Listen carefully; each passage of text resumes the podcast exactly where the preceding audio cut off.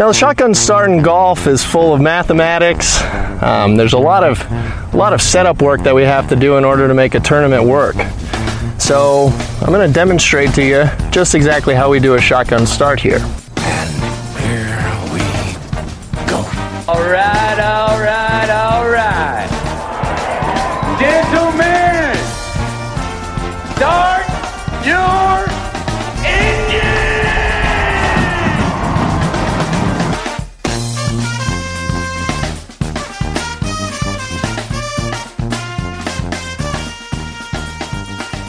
Greetings and welcome to a Wednesday edition of the Shotgun Start. It is June 14th. Andy, how we doing? Brendan, I'm doing great. We are uh, recording here, not live, but it feels like we're recording live from the Draddy house. Uh, I'm just excited. I can't wait. A good long day on the golf course today. I feel like I uh, I picked up some things. Just seeing these guys playing around LACC has been really fun. Uh, we are from the Draddy house, not in the Draddy house, to specify. We are at it. We are on outside on a balcony overlooking the hills of uh, Los Angeles. Not the hills. Um, we're overlooking Los we Angeles. are on the we're hills. In the hills. Yeah, we're in the hills overlooking Los Look at Angeles. this. A double clarification Uh, right thanks off to bat. thanks to Draddy for their support this week. We we're we you know pounding the pavement out on the uh, uh, streets of Los Angeles and then out at LACC. They've got us here, so it's been a great couple days so far. We got another day on Wednesday to kind of digest. Maybe we'll do a one take podcast. Who knows? Who who knows what could come Wednesday? But this will be our official preview podcast. You biggest biggest preview note I learned today on the grounds, or most amusing, most shotgun start esque. Talking to Brentley, friend of the program, Golf Channel. Vincent Norrman, new nickname for Vincent Norrman, the Candy Man. He apparently worked at a candy store or candy shop, candy manufacturer of some sort in Sweden for like the first whatever 15 years of his life. And the argument was posed to us that that's like being an accountant in Sweden. It's like completely absurd. It's like that. This is like a, a prominent position, and then there's many of the candy Do you men think? Do you think Ludvig Åberg grew up I don't working know. at a candy store? Do you think Alex Noren grew up working at a candy store? I don't think so. So two new nicknames added to the SGS lexicon: the Candy Man for Vincent Norrman, and Prime Prime Time for Deon Germishuys or whatever you want to. Deon Prime Time Germishuys, whatever his name is. He's South African. I watched him actually a little bit play with Jason Day early in the morning. So those are our two nicknames. can I can I tell you an amusing thing? Uh, you know, a prominent a prominent PGA Tour player was was asking me how the house was, Prominent. Okay.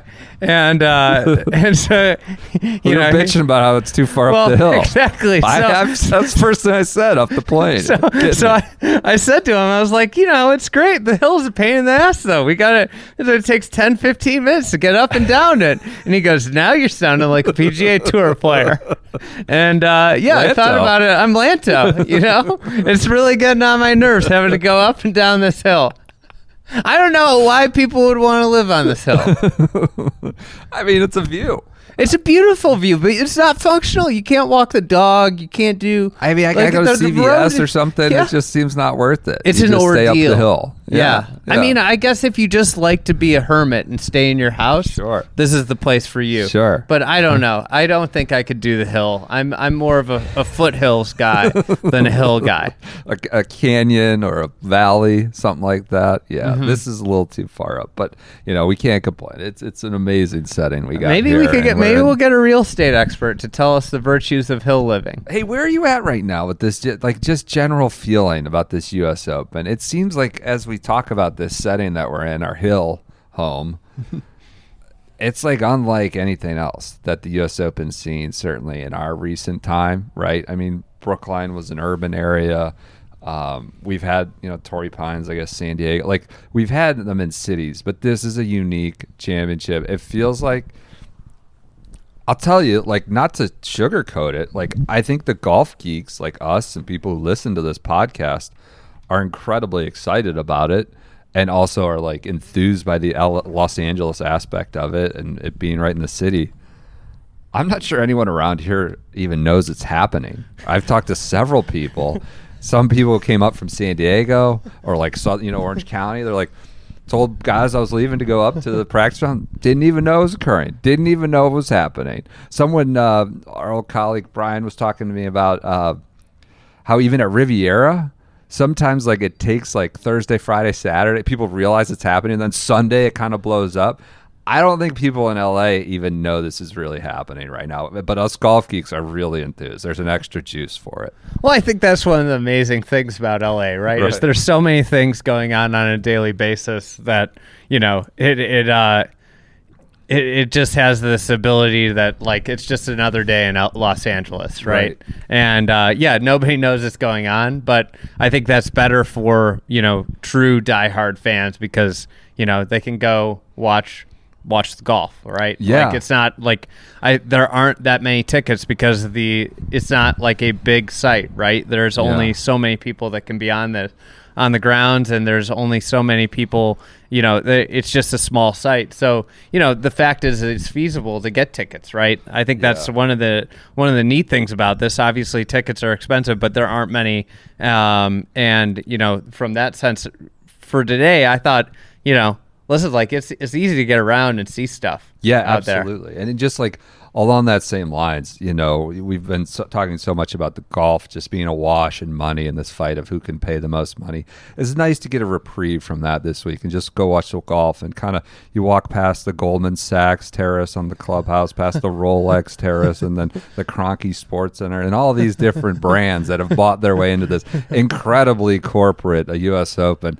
Uh, it- it's it's kind of amusing, but it is like the golf is primary, and along that corporate point, the fans, it's it's we're getting word from sources close to close to the champion, you know, involved with the championship, involved in LA, that it's a very like it's like a corporate outing. A lot of members and a lot of corporate presence. And so like if you're a fan and I think the tickets are, you know, a reasonable price at the moment and will stay that way, this could be amazing. Yeah. Well, guys are just chumming it up in the different various corporate terraces and or their pri- porches. or their private uh, grandstands.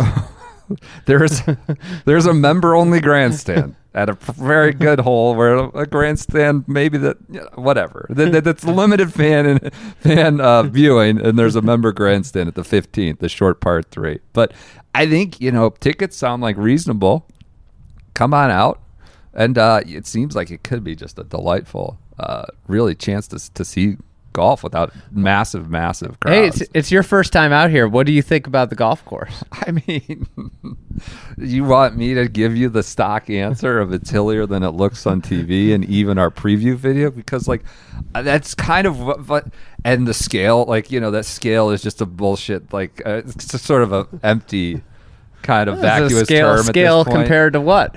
I, that's what I, Small scale, big scale. I, I mean, I don't know scale compared to little seventeen. I don't know, but um, like I walked out, I was like, wow, everything is very big. I'm putting this in simplistic terms. The slopes are bigger and more dramatic. The size of the fairway some is bigger. some slopes are so big that they're unfair. the the canyons big you know the barrancas the drops the ridges are bigger and more dramatic it's enormous it's enormous i i know this is very simplistic and like it's just a talking point you hear all the time about like the videos like our videos as good as it gets like wow, you, high praise for your own work. I didn't do anything. That's why I can say that. Uh, video's as good as it gets, but like still, you go out there. There's nothing beats actually seeing it, and it's I so big. Much well, I think that's one of the great things. Like one of the things that I think, you know, when I was a kid watching the old course, sometimes you'd watch it and be like, I just don't know what people are talking about. Like it looks so flat when it's on TV. And I think one of the things that is aided here is the hills are so big that you're going to be able to see them on TV, right? Like every course looks flatter than it is on TV, but this one has significant enough hills that I think it's going to show great. Obviously, then you have like the the city all around it, like engrossed in these, you know, with these tens of millions of dollar houses around it and the and the skyscrapers but i think the hills being so big it's going to show really well think think like I think of- the I think the players for the most part. I guess I the players I talk to and i'm interested in talking to are you know are all you know very amped up for this and are like through the moon that they're playing this golf course like and taken aback that like this it's it's insane that this golf course hasn't hosted a major championship. It is utterly insane because it's a phenomenal golf course. I works. honestly Everything works. So it's I think I'm not a rankings per, I'm not a big rankings person. I think I've been on the re- record for that. Um, we rate courses in uh, Club TFE, but I hate numbers. I hate like the act Why of do you have numbers. to sort them one through Yeah. five or whatever? One of the things is there's like no courses in the top 10 that didn't really host, like very few courses in the top 10 that didn't host major championships. Are we talking about like the generally accepted top ten of a Yeah, like a like a golf Yeah, diet, right? Right. Like this is an example of a golf course that if it had hosted five U.S. Opens, I think would be one of the five top five courses in the in the country by those rankings. But because they haven't hosted those tournaments, like championship history plays a big part in that. This is one of the architectural marvels in the game of golf. And it's so amazing to see it. One of the things about it, like why I think people are so excited, is like it's a very, very private club that's been very, very protective of images and sharing of anything about it. And like now it's on full display. It's like everybody's, you know, the mass world's introduction to this golf course. And I wonder, know, this isn't really the priority for this podcast, but a, another part would be I wonder if it maybe opens the doors to other clubs, seeing like just having one. Yeah, I, I mean, know there the U.S. Opens are planned out for the next seventy-five years. There aren't many though that, that, that haven't done it. yeah, already. like that's Yeah. the thing. Like this is the one, Yeah. right? Yeah. Like yeah. it, I, I was gonna. Uh, that's something I, got to ask them uh, in a mailbag. I haven't done the research yet, but that was a question. Like, what's the other, Other one, one, that yeah, hasn't? that's a good point. Um, and I, I'll have that answer in a mailbag. All right, there we go. I would just say for some of the hills, think about like the best sledding hill you had as a kid. And I mean, I were, I guess we're Midwest, Northeast biased. Maybe not every. The best. well, I didn't have many good sledding the best in sledding Chicago. hill you had as a kid, and like double it, and then like preponderance of the holes have that, and maybe sometimes two of them on each hole, but also have functional golf holes like working through them. It's just it's dramatic. Um, You want some amusing scuttlebutt? yeah, let's do scuttlebutt. Besides the candy man being equal to an accountant in Sweden. So I, you know, I was I, Eric Cole is a is a man after my heart, being a minor league Minor tour league golf tour. golf tour graduate, and still played in minor league tour events this year after finishing runner up in a PGA Tour event. Um, in true minor league fashion, like Oh, you yeah. know that a guy has spent a lot of time on like a public driving range by this move.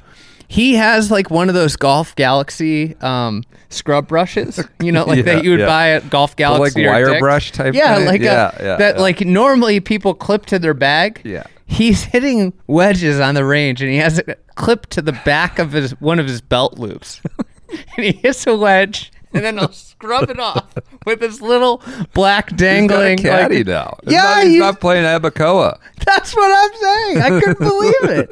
This guy just like he hit a wedge and then he'd scrub it up. I took a picture of it. I'll put it up on, on the SGS Instagram. But it was just so amusing. The little scrub brush. He just hit a shot and it's like, dude, you just like he. What did he finish sixth last week? He finished. He's Yeah. made probably two million plus dollars this year, and he's got a little ten dollar scrub brush that he affixes to his belt. Another scuttlebutt Yeah.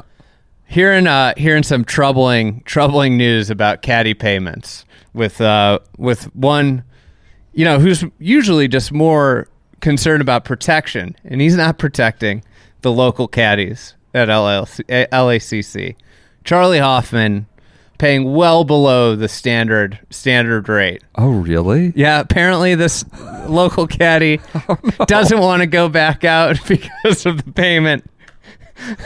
On the flip side of that, little scuttlebutt, hearing one, a, a- a guy who generally takes a lot of pops, he's critiqued and often fairly. One P Reed, Patrick Reed, maybe very, very generously, extremely generous. Uh, were you with me when I got this? No.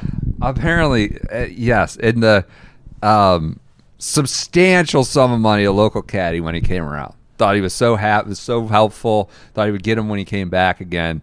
Uh, a rumor that's going around that, that a local caddy when he was out here in LA, P took great, great care. We're talking in the in the thousand, like very well taken care of. Good job. Do you think Charley Hoffman found the wrong side of a tuft of grass? I don't. That's man. Like You can't like when you're. Yeah, I can't can't go stiff and caddy. allegedly, like the the I standard. saw he was flying the- off to Vegas tonight for the Knights game. He's No. going out and coming back. Yes. So so allegedly the uh, the rate that you know for these the PGA Tour players coming in is like five hundred bucks to the Yeah. caddy for them to carry the bag. They were uh, the alleged uh, uh, Tr- Chuck Hoffman paid hundred dollars. wow. No. Yeah, That, I mean, even I wouldn't do that. I know. A- you can't I'm a that. simple podcaster subsisting on B. Draddy House and, and other. Sp- that's amazing. Um, yeah, you can't. You can't do that. All right. Uh, Also, yeah. lots of Patrick Reed was maybe like you know 750x that. Let's just put it that way. No way. Um, yeah, thousands. Um, Pal- palpable Sam Stevens buzz. Oh, oh, you beat me to the punch. I was saving that for favorite tee times. Palpable Sims. I know people come to U.S. Open preview and they put on the shotgun start and it's like, well, give me the Sam Stevens skinny. Give me the what's going on there. I, He's I hitting the heard shit out of the ball. multiple- striping Multiple it. people are telling me how good Sam Stevens is. I had a friend of his. Uh, shout out to Riley, the friend of his I met out on the course today. So he's striping it. I, I was doing some Sam Stevens investigation. I know, uh, uh, but he's playing well. He, what he blew it up, set set uh, Springfield ablaze in the uh, qualifying. Right, You just lit it up. I think set a record there maybe, and also playing well on tour. So Sam Stevens, gambling pod tip number one: get some value in the Sam Stevens market now. One other thing, and this is just like I think this is one of the things like Olin Browne Jr. had a great uh O- the real OBJ had a great answer about like you know fif- 15 years of uh of attempting I think it was 15 years of attempting to qualify finally got in Yeah, um cool and like just like in terms of like he was just so thankful for the hope that this gives. And like along the same lines so Berry Henson friend of the pod i uh, i chatted with him today when he was coming off the range and uh, i noticed a new logo on it on his on his collar. He got an uber deal. Berry, And I was like- the bag, Berry. Ooh, and it's a it's a long term uh, Uber deal. Oh, good for him. Not just a one week thing, but like Good you think him. about this, like this is a guy's story who's being told. It's a cool story. He's got a you know like with the driving Uber, and obviously, you know he's a favorite of this podcast. But like, you know, this all came about because he qualified for the U.S. Open because it was open, and I think it's just an important lesson with where the PGA Tour is going that having pathways to these big events is nice every once in a while. And obviously, the U.S. Open is unique in that, but having some pathways is important for the game of golf because of the dreaming aspect, the dreamers. And like, who knows how Berry's going to play? I hope he plays really well. He's first off. He's hitting the first tee shot on 10, which is freaking awesome. Cool. Um, guy that's been trying to play the U.S. Open for years. He gets the first tee shot off ten. I can't imagine like how amped up that would make you feel. Um, and you know, not only is this going to be a memory for the rest of his life, but it's like it's something that's going to help him going forward, just because of the exposure in his story being on this big stage. You don't think like the shotgun start episode like three when we had like forty five listeners set his career? We we were just like inter- we just wanted to talk to an American that's playing the Asian tour. we honestly our initial interest in Berry was we wanted to talk to a Berry that spells it like raspberry and blue but B E E B E R R Y. I definitely did my math on the Reed thing by the way. Please don't aggregate that. I I, I overinflated that. It's maybe 75x, not 750x. Um that's preposterous. Uh, all right, what else? Should, do you want to talk course? What do you want to do here? Um, 13 is unfair and absurd. We're seeing headlines of a fairway because So if you hit it right of center, it can it takes one of these sledding hills and goes off into into the rough. Um, some grum pre grumbling, preemptive grumbling, maybe about distance on seven and eleven. The two long par threes. Eleven gets to two ninety. What's seven get to two? It's two- 284. on the on the on the post. Um, I don't know. I, I haven't I heard lot of- seven, seven. If the wind kicks up in the afternoon, I think you, you're going to see some guys hit driver and come up short. if they're in the back tee, I'm Who do, we, serious. who do we have in the in the poof ball uh, poof ball province? Do we? Is there anyone we could be looking to just like getting blown out? You know, he hits a little short short in the Barranca. Well, speaking of that, like just along those lines, somebody that might not be able to get it out there. Just this is rumor mill, unsubstantiated rumor mill. Yeah, I'm hearing that Zach, our guy, he's has- not in the field. Well, he has a Saturday ban of Twitter during college football season. He's not allowed to tweet on Saturdays during college football because football you like season. start yelling at the Kirk Ferentz or 'cause of the something. Say something he Yeah. regrets He's- about Brian he's- Ferentz's offense. Alleged, allegedly, he has uh, he has he has That's been kind of funny. the keys good- the keys thing. the keys are taken away from him. I mean, that's on good. Saturdays. Yeah, I mean that he is a smart thing. If you are a, I don't know if high profile is maybe being too generous, but if you're a high profile sports fan, like think about the crazy shit you say about when your sports team is like losing a game, and if you're putting it out there for thousands of people to see, yeah, that's a good idea. That's I didn't, uh, idea. you know, and this is what the people came for is a little like Ryder that- Cup talk. But what what if Iowa's got a big game Ryder Cup Saturday, Well, we have to check the schedule. and and he's and he's doesn't get any sleep before Sunday, and that's a big storyline because he has to stay. He stays up to watch the Hawks game, and he doesn't get any sleep, and there's some blunder caused by you know. Let's check the schedule. I know that's why people want to hear it, But this is good radio. Um, yeah, they play Michigan State September 30th, Saturday, September. They play Penn State the 23rd. So that week in Rome, Penn State, Michigan State, back to back. His brain is going to be scrambled. Um, anything else about the course? You know, I thought Dan Rapaport, uh, Barstool Dan, had a good, uh, good, good kind of question for Rahm in his press conference today about players he's talked to feeling like this is kind of a fun golf course where it's not just like um, try to make par all the way around or just hope to make par all the ra- way around and you know you're going to make a few bogeys. There's like great variance here. There's, you know, three and a half and four and a half and two and I don't know, 15 is two and not it's two and a half in yardage, I guess, but not really. But just a mix. There's places to make birdies and obviously some kicks in the teeth.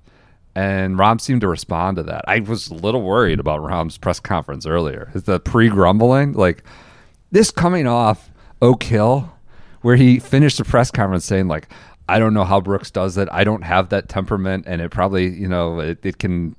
I think generally the way he runs hot is a benefit. He said that. I'm not suggesting he's bad. He's very good at golf, but he said at the end of Oak Hill, like I don't know how Brooksy like maintains that level at a place like Oak Hill that he was clearly pissing him off. He was great, great effing job PGA about 11 there, and he started to seep out today in his press conference talking about seven and 11 here. He doesn't like long par threes. Yeah, and I feel allegedly, like he struggles with the the conventions of par, Are right? you with me? Yes, yes, yes, yes. like he doesn't yeah. understand like the there can be three and a half, a par three and a half that's a par three and not a par four. Like if you changed the par on uh, on eleven and seven to fours, he'd have no problem. Were you with me when we got the story about 16 too? Allegedly, Oh, not yeah. not happy about the distance on 16 Or the either. shape. he thinks that the shape is is Uh, the- the- beneficial to a, a drawer of the golf ball. Yeah, so uh, you know he's Yeah. he was uh, allegedly insinuating that a certain uh, the the governing governing organization with one whole setup is attempting to you know certain lawn hitting drawers of the golf ball that you could, you know, who knows, maybe benefiting them. But, Yeah. um, so maybe he's got some gripes there. 11, 7, 11, length of 16 and 17, he seemed to be citing. So he started to go down that road of, I think this is just what we heard at Oak Hill, but he said, like, this is what Brooks does well, and I can't, like, I just can't stay that even about it. But then he responded to the Rapaport question pretty well. He's like, "This is fun. I love that. I agree with all of it. I, I could see us having a lot of fun." And this, that was great to hear, and I feel like that is something because the first half harkened back to Bubba Watson, where he would literally Tuesday like he's out, and he never like it was it could have been Olympic, could have been all of them. He was done. He was out of the U.S. Open before it ever started. I felt like I was getting that, and the, but of course Rahm is much more, you know, talented.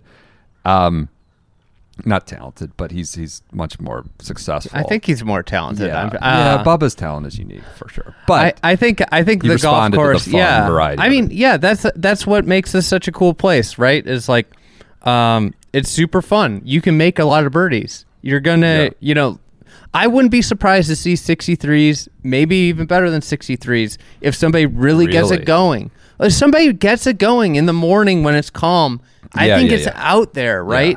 Like there are you you don't you feel like you could birdie one. You there isn't a hole out here where you're like, you know what? Like maybe one of the par threes to a tough pin. eh, I'm not gonna make a birdie here.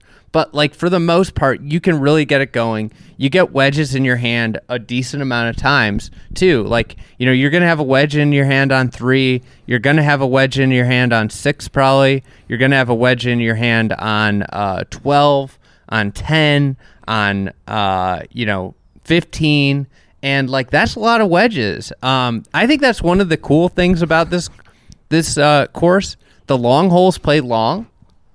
They're Yeah. long. Like Uh-huh. and they're they're going with the par threes and really uh, five if you think five the par fives so the par threes the par fives five uh, um, 13 16 17 18 you're going to see guys hit mid and, mid and long irons a lot. So that's something that I'd be looking at in terms of, of players, right? Is that you have you're going to have to hit some long irons, but you're also going to get wedge opportunities. So it's not like that's what I am so interested about this golf course is just how much variety in the shots there are. There are fade tee shots, there are draw tee shots, there are wide fairways that play narrow, there are wide fairways that play really wide, like three, like it's a big bowl and it's really wide, you know. But then in in thirteen, for example, that people are calling it unfair.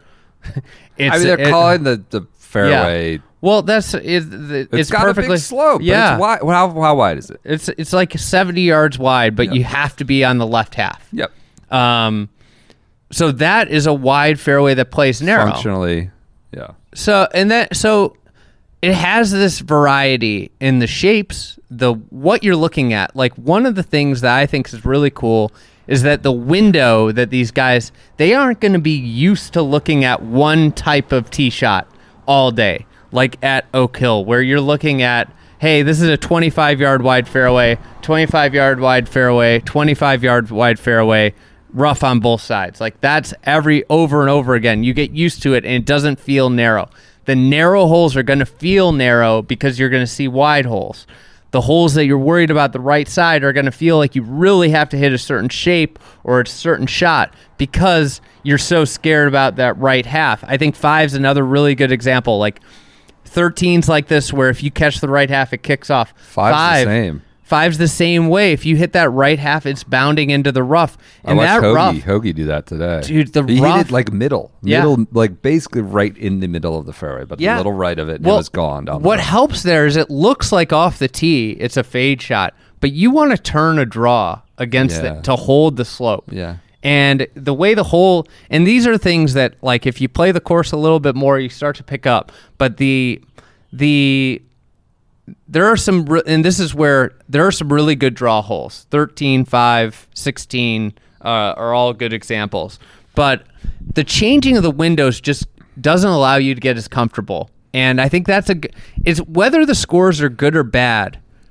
You know, if the scores are really good, I'm not worried because there's just so much variety. Like it's actually examining the guys, uh, these guys' golf games because it's asking them different questions on every hole. It's not the same question over and over again. Around the greens, you got fairway, you've got the rough, you've got the thick rough around the bunkers, you got the bunkers. Like it is you're going to have a lot of different types of shots that you need to hit here. And the rough, the rough's really cool because you can get good lies. there are patchy spots where it's really, you know, I love that the grow-in came in kind of like very patchy Yeah. Because you know if it get if you get in one of the thick spots, you can't advance it. I mean, Yeah. these guys are hitting ninety yard shots out of it when. So there's certain holes like a thing I would watch, and then the wind. Um, the wind in the afternoon is going to pick up, and it's it's a it comes off the ocean, and it's a it makes this place. It adds a, a notch of, of difficulty where you're going to see the hard scoring is the afternoon, and that's where if you were a little bit more bullish on the score of of, of hard uh, or bearish, I think you're you're betting on the weekend wind, you know, making scoring really tough for the later groups. So with that, like twelve is probably a hole a lot of people will be like, that's not an interesting hole. I think it's going to be a fascinating hole to watch. It is a short par four that's a birdie opportunity. It moves left off the tee, off the off the tee, Yep. And the wind's going to come hard off the right. Um, yeah, that seems to be like sort of forgotten. Like it's just kind of it comes after the long par three, and then before the big, Before uh, the big closing stretch. coming. Yeah. So um, that that hole, if you hit a great drive, you got to wedge into a green, Yeah. and you it's a, a scoring opportunity. If you miss the green, though, they got those fronting bunkers, and it's it's going to be dead. Um, you know, it's going to be like really hard to hit the green if you're if you're you know not in the fairway. You talked about variety of shots, like variety of holes you- can see. Um, I thought Rahm had a great answer to that uh, on six, right? I mean, six is going to get a lot of run. We did a Twitter video about it today, or a, a, a kind of vignette video that you guys can check out. Uh, tweeted it. Uh, it's going to get a lot of hype, right? It's this blind, drivable four. Um, it's getting compared to Riv's 10th in theory, right, in distance. And Rahm said, I think you can play under par. I think it will play under par all four days. You just hit an iron down the left, and it's one of the easiest wedge shots you can have. Like, it sounds great in theory. I mean, if you don't hit a good wedge shot, you're very you're in trouble, and you may be kicking yourself for hitting the sort of uh, the the iron shot to the left. Others might think that's they they don't want to do that, right? They that, that's not their preferred strategy, and we got to rip it to kind of find that rough patch uh, right of the green. So I thought Rahm gave a really enlightened answer of of a hole that is cool on paper, cool to look at, cool to walk. That also actually might produce a ton of variety of strategy. And Rahm Yeah. talked about that, but it seems very simple to Rahm, but maybe not others. Like yeah, so like Rahm, he's talking about laying up most days, right? Maybe not every day, but most days. seems- Spieth, from what I understand, is hoping to just hit it into that front bunker, and maybe Okay. he gets lucky and he trickles on. Rory is trying to hit it just right of the green, and right there, like you've got three distinctly different DJs trying to hit it just right of the green too. Yeah. There's three distinctly different strategies from four guys, uh, from th- three different strategies from four guys. Yep. So that's going to be a fascinating thing to play out. And obviously, there's no, you know, the data boys haven't gotten their hands on it. I'm sure there's going to be some data proclamations made from, you know, Go Riv, throw it up there. yeah, up of- there. after one day, Yeah. and then the pin's going to move, and maybe a different strategy is is uh, is is is what you want to do. Uh, how about this strategy on 15? Rumors of, of Rickie saying he's going to hit 15. Max is out at like 135, goes to 80. Rickie suggesting he's going to hit a wedge short of the green, and then it's an easy up and down. That's an crazy. amusing one. An amusing one. 15's a good hole. That's Cool he hole. told John Wood that Okay, allegedly. right. That was The John reported Wood. on, right. on Golf We- Wedge, wedge. You're talking about your wedges into greens. You want to you want to talk about some some good advice? yeah. You know, it's time to look Golf at your advice? closet. Oh, slap the helmet. We got the beach Slap rat. the I don't know helmet. if people uh, saw you in your helmet. The people demanded slap the helmet. Uh, So- some good advice. Yeah, That's not be lay be- up on an 85 year old hole, but maybe to go to beachratty.com and use the promo code SGS30 for a substantial 30% off uh, the finest clothes Hey, around the game of golf. it's Father's Day this weekend. leisure. Yeah. You don't have to wait for Print you it know, out. yeah, just Buy it, print it out. You don't have to wait for somebody else to give you something. You can treat yourself. That's true. You can go on. Yeah, go on. Buy yourself a new shirt. Buy yourself a new vest. You know, Treat, buy yourself. 30% kids off with is the bill. great. See if they'll pay it. Just kid, present your kids with the receipt and ask for a reimbursement. send it. Give it to your wife and say, "Hey, That'll I go bought great. myself something." go great. Uh, I am currently in the Liam uh, Polo. It's like 65 right now. Great temperature for Liam Polo. You've got what do you got? A stripe. They've got they've got a lot of stripes. A bunch is. of new This one- prints on. They got some new vests. They got LACC. If you are you know you know associated with the event, you're Los Angelino, you uh, are attending. I would recommend you go to their website. You don't have to walk out of the t- merch tent with it, uh, you know, unless you want to visit the merch tent. Do that. But they also have LACC logoed stuff. It, and if you're not, you know, you just want their regular um, apparel. They've got boxers. They've got sport shirts, sport vests, variety of vests. Um, I don't know. It's kind of what I live in, what I wear. I wear to like casual Saturday flag football games. I wear to the golf course. Wear to nice dinners. They kind of it's versatile, and that's what I what I appreciate. Beach Ratty. I also appreciate them. Our long stand friends of the program, supporters of you when you first started. We've Yeah. done this now with them for years, and this is kind of a this is a highlight of the year for us. So Yeah, SGS thirty gets you thirty percent off. Hey, real quick on six. I think uh-huh. a fascinating aspect of six uh, is the wind.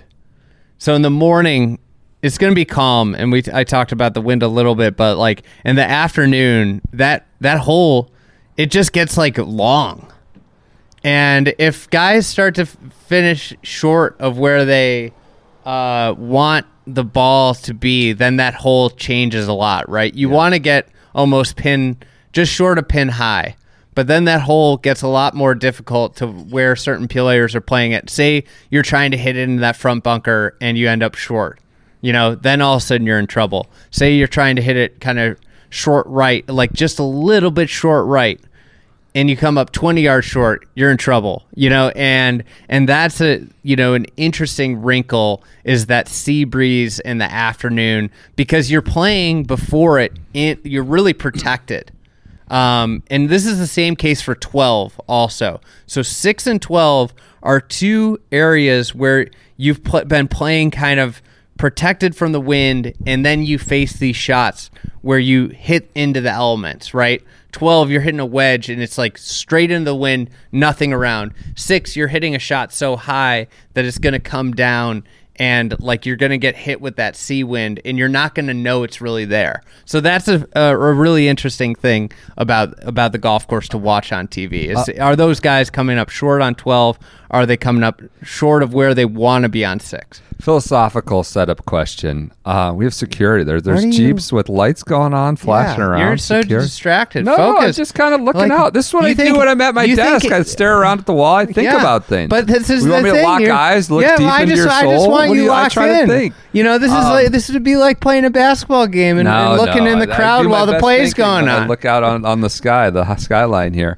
Um, it's getting good. Philosophical sort of setup picture. question. Say someone goes out, or multiple people are shooting like 63s or 66s, 65s, and like that's maybe expected. Like the winning score could be at, at 10 under or something. The USGA, you know, we've heard don't, doesn't care about par, but like say it gets like really, there are a lot of good scores. Do they have the ability? Does this course allow them the ability to do something a Yeah. little nutty, where, or a little like pretty intense? Turn the screws. I think I think the pin, I think you can get I think you want to set this course up to be super fun. If you're if you're setting up this golf course, you want a mixture of tough and gettable pins. Yeah. You want to f- showcase, you know, ho- the ball on the ground and how you can you want this golf course in a way to play a little bit like Augusta where you know you it's fun like it's just fun to watch right? That's the best version of this golf course. It has teeth. It's tough but there are a lot of fun shots out here. Um, if you wanted to make it hard I think you could tuck some flags like you know when they put the flag front right on five that's going to be really fun. It's going to be really hard. You could go front right on fl- five front right on three like just uh, back right on on seven. You know just throw these pins in these tiny little nooks that are so so hard to get at. And guys are going to be playing 25 feet away and just being content too. yeah being Yeah. content to putting. And i think that's the thing. One of the and I'll get this out here early. I think this is something we might see is on the weekend being, you know, depending on how the scoring works, being five back on Saturday isn't a huge deal if you tee off three hours ahead of time. Yep. Because you can Yep. get out and get and take advantage of some low wind like or like say you're seven back on saturday that's not that's not undoable because that afternoon if the wind is up could play so much harder than the morning And one thing, like, you know, obviously, if they wanted to sort of put the governor on some of the scores, you would tend to do that after you're out of 156 players. If you make it a little more tougher, tougher and more exact yeah like- you don't want pace of play to be seven hours on a when it's kicking ass and you have 156 players. You do that on Saturday or something. Yeah, and like people are looking forward to like the short par three. I'm guessing that they un- go to like that sub 90 15th hole on Saturday. Okay. Just because it gets so such a small green area there, you Yeah. don't want all the people walking around on it. Yeah. So Yeah. I, I would guess that. You want to do favorite tee times? Yep, let's. We've done a lot of course. We've done you know nicknames and, and scuttlebutt, some scuttlebutt. Favorite tee times. Could, do you want to start with worst tee time? I think Worst- that's a nom. This is a, this is a shotgun start major championship Wednesday episode tradition, unlike any other. Really from What's the it- really from the first one we ever did. What's yours? I've got several. I got one. I only did one. You know, in the running. Like, let's be honest. Adam Schenk, Thriston Lawrence, but the guy who saves them is Eric Cole because of our minor league golf tour allegiance and little devotion and the scrub brush that's hooked to his belt. So he saved Thriston and Schenk. It's the first time Eric Cole has ever sh- saved a group for interest. I think I gotta go. I think I gotta go Carson Young, Dylan Wu, and Roger Sloan. Man.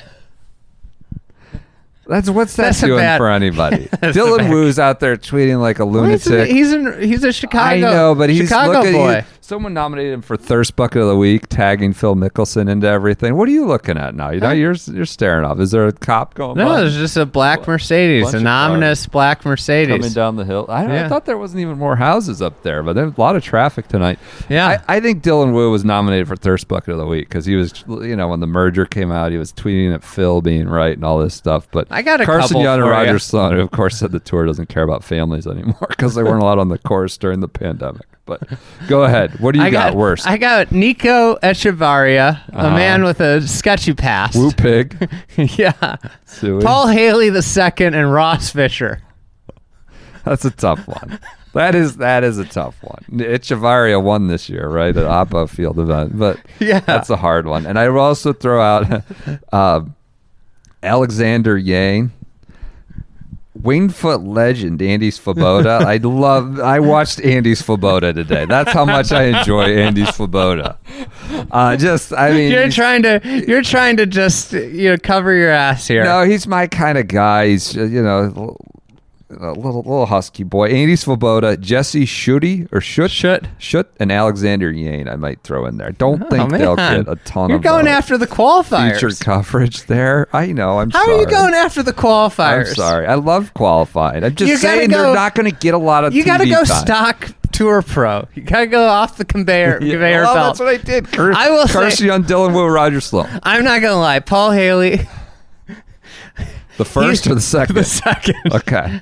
He looks like, honestly, he looks like a Muni Club pro when he's walking around. Like a couple times. What does that mean? What does that? He just got like like he's got like baggy like baggy khakis on like a, a- like a, just a, a shirt and he's just got like a the most generic stand bag get ever. some Draddy stuff. Let's on, some Draddy honestly, stuff well, he's, he's got a c- competitor logo. I don't I don't want to you know. Yeah, well, but that's uh, why he's probably looking like a. but honestly, he looks he looks just like he looks like he honestly, he's got a good look for hustling at a golf course. Like I think he could go Yeah. to like Rancho Park and and take some money off some people because nobody would know who he is. I've seen him a couple times this week, and I like the first time I was like, "Who is that?"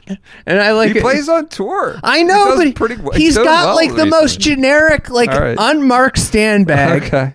Okay. And like his apparel just makes him look like he does not look like a tour pro. All right, let's get to good. Let's get to good. Uh, good tee times. I got a first tee time. Berry Henson's pairing right off the bat. Shotgun start. Favorite. Legend. First off ten. You know. Uh, Who's he's he got with? Hank Lebioda. Uh, you know he's got to love. You know The the lefty. Florida, Yeah. Florida State Seminole. big coffee connoisseur. He's got to love being in in L.A. for that. You know. It's the only place you can get coffee. Yeah, and then Ry- Ryuta Tara Nagano. What do you know about him? Not, not much. not gonna. All right.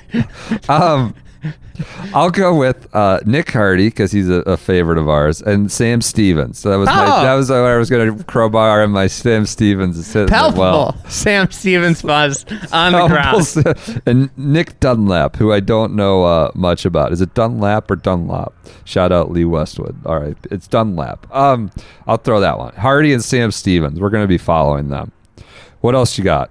Um, I've got, I've got Tom Hoge, Sepp Straka, and uh, Sergio Garcia. I put this on my. Just- I put this just three- on mine because Sergio.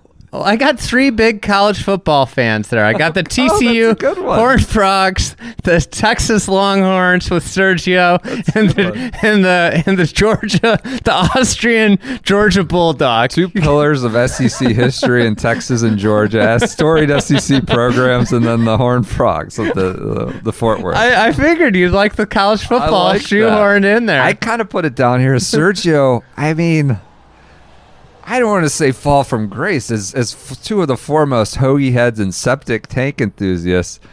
But it's just like seems like a different stratosphere for Sergio than the you know he's a qualifier I guess he's in the qualifier zone so he's playing with that with them I had Oh, it as one of my favorites Hoagie's going to be on the Ryder Cup team.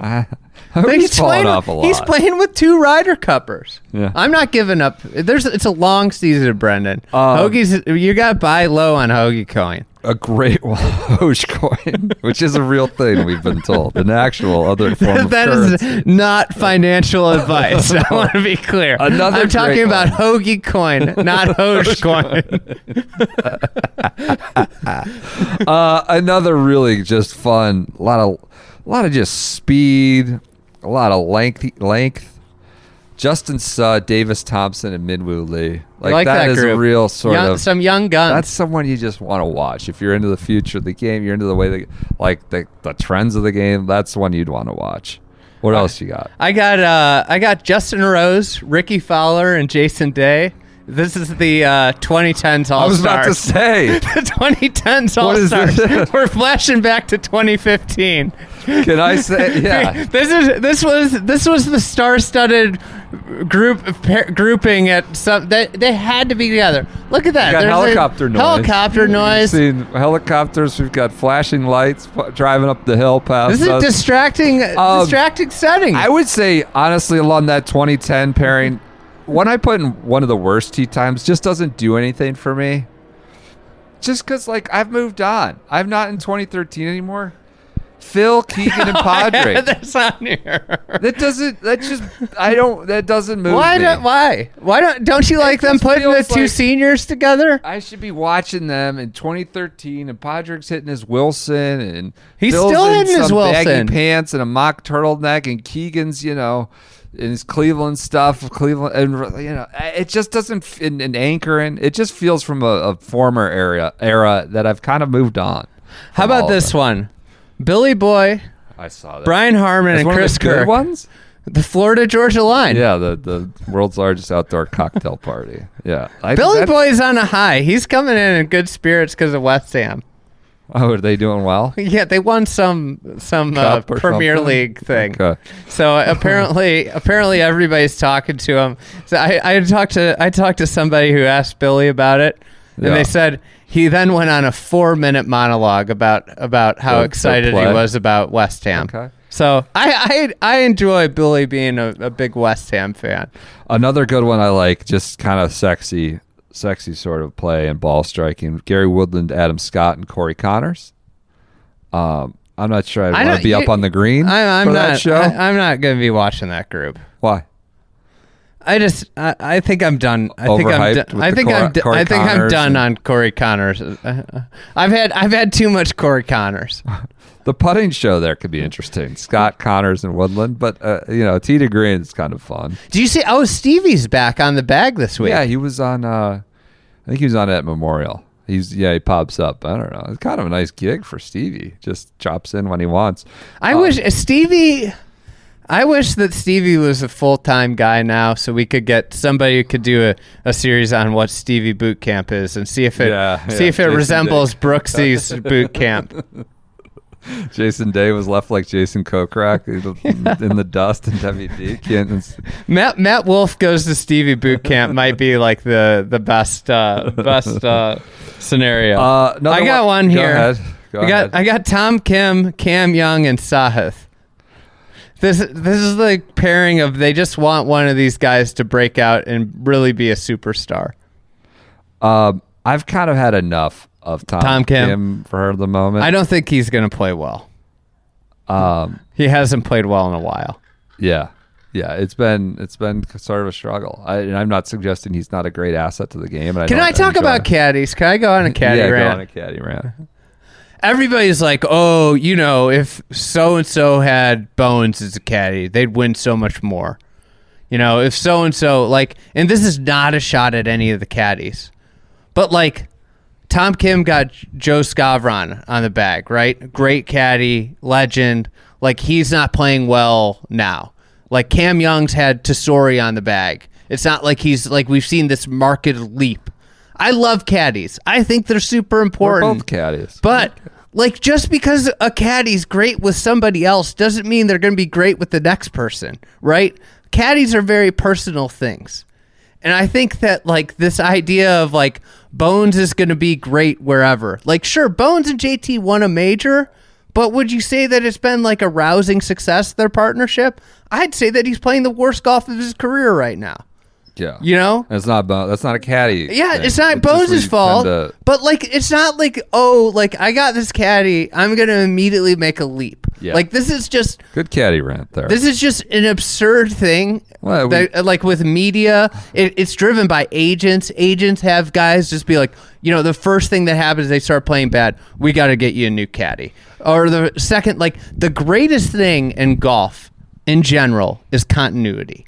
Like continuity and consistency, right? Yep. Because like there are peaks and valleys in like the idea of like oh if i change my caddy every like sure there are problems there are times that you need to make changes with your caddy but like this idea of like if so and so had this caddy they'd have so many more wins is the most frivolous stupid asinine argument ever because it's like dude those guys might not work as a player caddy Uh, one thing I would say, uh, I- think Ted Scott's had a demonstrable effect on. That's on- a great example Scotty of something that's worked really well. Just, I'm not saying, you know, Scotty Scheffler's great at golf. He's hitting all the shots. He's he's the one that wins. I think it's worked well. It's additive. It's been beneficial. Um, not sure about this week. Where are we on Scotty? The putting situation. he got asked about it. the- He got asked about it a lot in his press conference, and like finally, like the last person who asked him was kind of sheepish. Just, uh, one more on the putting. it was like kind of this apology to have to keep asking about him. It's but it's, uh, Listen, like he can ball strike his way to a major. yeah, Like, and the thing about here, it's probably there's probably twenty. It's the way Brooksy laid it out. Realistically, there's twenty guys who can win, and ten of them are going to play bad. Scotty, because of the way he's hitting the golf ball, is going to be in the mix. yeah. Like I think he's the safest top ten bet in the field just because of how great he's hitting the golf ball. Yep. Um, historically great. The thing with the putting, I mean, every time I've gone to the driving range, he's been on the putting green. and spending some time there. Which golf's, seems like an golf's issue. weird. It's like counterintuitive a lot of times. Like Yeah. one of the things about putting is it gets really hard When when, you're- start to believe there's a problem. Too into it. yeah, And then like, you're not hit, using the working on anything else either, or like, Well, not it's that he needs to be working at nonstop, but like if you totally neglect, it's one of those things. Like sometimes, like if you try less Yeah. at putting, yeah, it's easier. yep, And so I think like I'm not saying that Scotty's gonna bomb out, but like and he might putt great. Maybe all this work like works out and he and he puts out of this world and he really fixed something. But just in general, like I think that in this it's a it's it's gotta be it's the hardest thing about pro golf, right? yeah, It's like these rapid like declarations and these feelings of like oh something's wrong i need to fix it right like right off the right, right off the round like one of the things that's so hard about golf is like the rashness of of your mind and the Yep. way you think and i think with scotty like maybe just chill out Yeah. and like not worry about the putting and it might turn around but i don't know it's uh Yep. i didn't i didn't like the way the stroke looked it, it it it doesn't look confident and that's the problem yeah. You got Phil Kenyon over here. Um, all right. Uh, any other tee i think times? phil kenyon would be would be leading the two hour putting yeah, sessions right. that yeah, i've been seeing true. scotty put That's together true, that get in his head. Um, any other tee times that you had? Well, Mark? I mean, obviously, you had the big ones. I think the three big ones are Morikawa, Scheffler, Homa, Xander, Hovland, Rahm, and Brooks, Rory, and Hideki. you're Um, not throwing Spieth and Finau and Cantlay in that one. that's three guys, two guys, and Finau. Oh my god. Okay, I thought l- one last one was uh, 30 inch waist need not apply. Meronk, Niemann, and uh, Harris English. Just a lot of lot of length and a lot of like 28 inch waist. Those guys aren't. I mean, Harris is a little more bulky, but I saw they put- those guys are really thin. Wilco Nienaber in the field. Yeah. and he's with Luke List, and Summer then um, Alexander Del, Del Rey. I hope he's a bomber too. Yeah, You would hope that Del Rey's like Yep. bombs it because then you know we'd have a uh, we'd have you know otherwise he's Bomber just might be paradise. just like way behind. Uh, I think that that's something Tom, Tom Kim's gonna deal with with Cam Young. He's gonna be sixty behind him. We're gonna close it out with picks here, but anything we need to clean up on news with uh, schedule for the week. You also have uh, Korn Ferry Tour event, the Wichita Classic, Well- um, and which you know we can reiterate our gripe of, of but they The Air Capital, yeah they great got- propeller win. They're getting rid of the that The KFP propeller? rule, right? well, yeah. I mean, I, we can talk about points. this another. Yeah, we're not going to get next into year. that. And there's an year. LPGA event at the Shoprite, uh, or I'm sorry, the Meijer Classic. That's at Blythefield. Uh, news. Any live cleanup you want to do about like the obviously the Senate came How, out with how they about want Brooksy? What about him? How about him saying, uh, "See you next week at Travelers" on his way little out? quip. Brooks sat down, and it didn't look like he was going to be pleasant, but he warmed up when we started talking more about majors. He wasn't live, given LIV an inch. It was like the opposite of a victory lap, opposite of F- Phil. Like he said, you know, they wanted to ask him where Phil is boldly said, bold face said, LIV schedule allows you to play better for the majors. He was like, no, I just know how to play majors, whether I'm on the tour. Like it's not the schedule that's making me play well. I Um, thought it was interesting how he talked about how he feels like he just has like a preparation edge over everybody else. yeah. Right? Like Yeah. he just like insinuated effectively like to me like what I heard was like these other guys don't know how to do majors like I do. Yeah. Oh, it is, I felt like I was right back at 2019 Yeah. Pebble Beach, where he didn't win, but he was he was the king of majors, and he was talking. He was pissed off about Fox's ad and stuff like that. Like I felt like I was right back, like supremely confident. Um, Is he king of golf right now? he's my pick. Uh, we, I got I got. I got him too. Really? So, yeah. I think I think it's if you want to go from the big four or whatever, Rahm Scheffler, you want to throw Rory in. I think he's like the most in form, and certainly he's back to being the the king of the major approach and just the way he talked about it. Like I loved Shinnecock. Everybody else was bitching. The way he talked about how he just goes to the middle of the greens and figures out the hole from there, looks back. Like It's intuitive. It's super intuitive. Like that's at a place like this where all of them are starting to try and figure it out. I did think it was amusing how he doesn't give away strategy, but also like not that that's like the biggest hidden secret strategy, but he went in depth on it. It was cool. Yeah. to hear that. He was uh he was entertaining. I I was I I was you pulled me back. I was going to ask about Team Smash. You told me that that I that wasn't were- the right I- forum. I mean, I I then saw him on the range. was- I was uh, I made eye contact with him on the range. I thought about just pulling him aside and asking him there, but just uh just pulled back. Um, he didn't seem again not giving Liv much of an itch. He's like, "Ah, I don't know. They asked him about team golf, whereas a lot of like the Liv sort of loyalists and defectors are. Oh yeah, Well, he's it's got team. be- He's got team turmoil he does right now, right? that. So he's, he's like, got I a. don't He's know. I got don't a. care that we see team golf in the future, or whatever. it I guess the the case against Brooks this week. Here's the case against him. He's fielding trade requests for my, uh, Matthew Matt, Wolff. He's, he's kind of You know, got he- two, two, trying to do two jobs at once Yeah. here. You think How, how do you mind? be GM of Smash GC and win a major at the same time? these are these are problems he didn't have at the Masters and Oak Hill. His team turmoil. Yeah. Uh, Do you think Kokrak's disgruntled? Yes. but I think he's also quite happy with the payout had. I heard someone sent us a message about they were at some function with uh Kokrak and they were introducing him and Kokrak he's like went to Xavier, he won this event, he won this event, he was a all American or whatever. Um, and he's also part of Team Smash, and he's a cherished member of Team Smash. And Kokrak apparently just burst out laughing when that was like noted as a serious, real thing. Kokrak like just started laughing. Um, that's it. Anything else on, on news? Live cleanup like the Senate is going to hold hearings, which seems bad. what are the for big tour. four are you fading? Who are the big four are you fading this week? Um, Or just we'll just say the big, the top ten, top ten players. Who are you fading? I mean Scotty maybe because you said he's on the putting green the whole I, day. yeah, he, what are you gonna fade him to? What he's gonna finish? Well, that's what I'm saying. Yeah, he's to gain 20 strokes on the field. It's tee to green again. I don't know. Like fade. What do you define fading for? me? What What do you think? Rory you think Rory hasn't been playing well, but still holding like 54 hole leads and top 10ing it at Oak Hill. I don't think I, I'm super enthused about. I mean, Matty Fitz? forcing me to choose. He's eighth.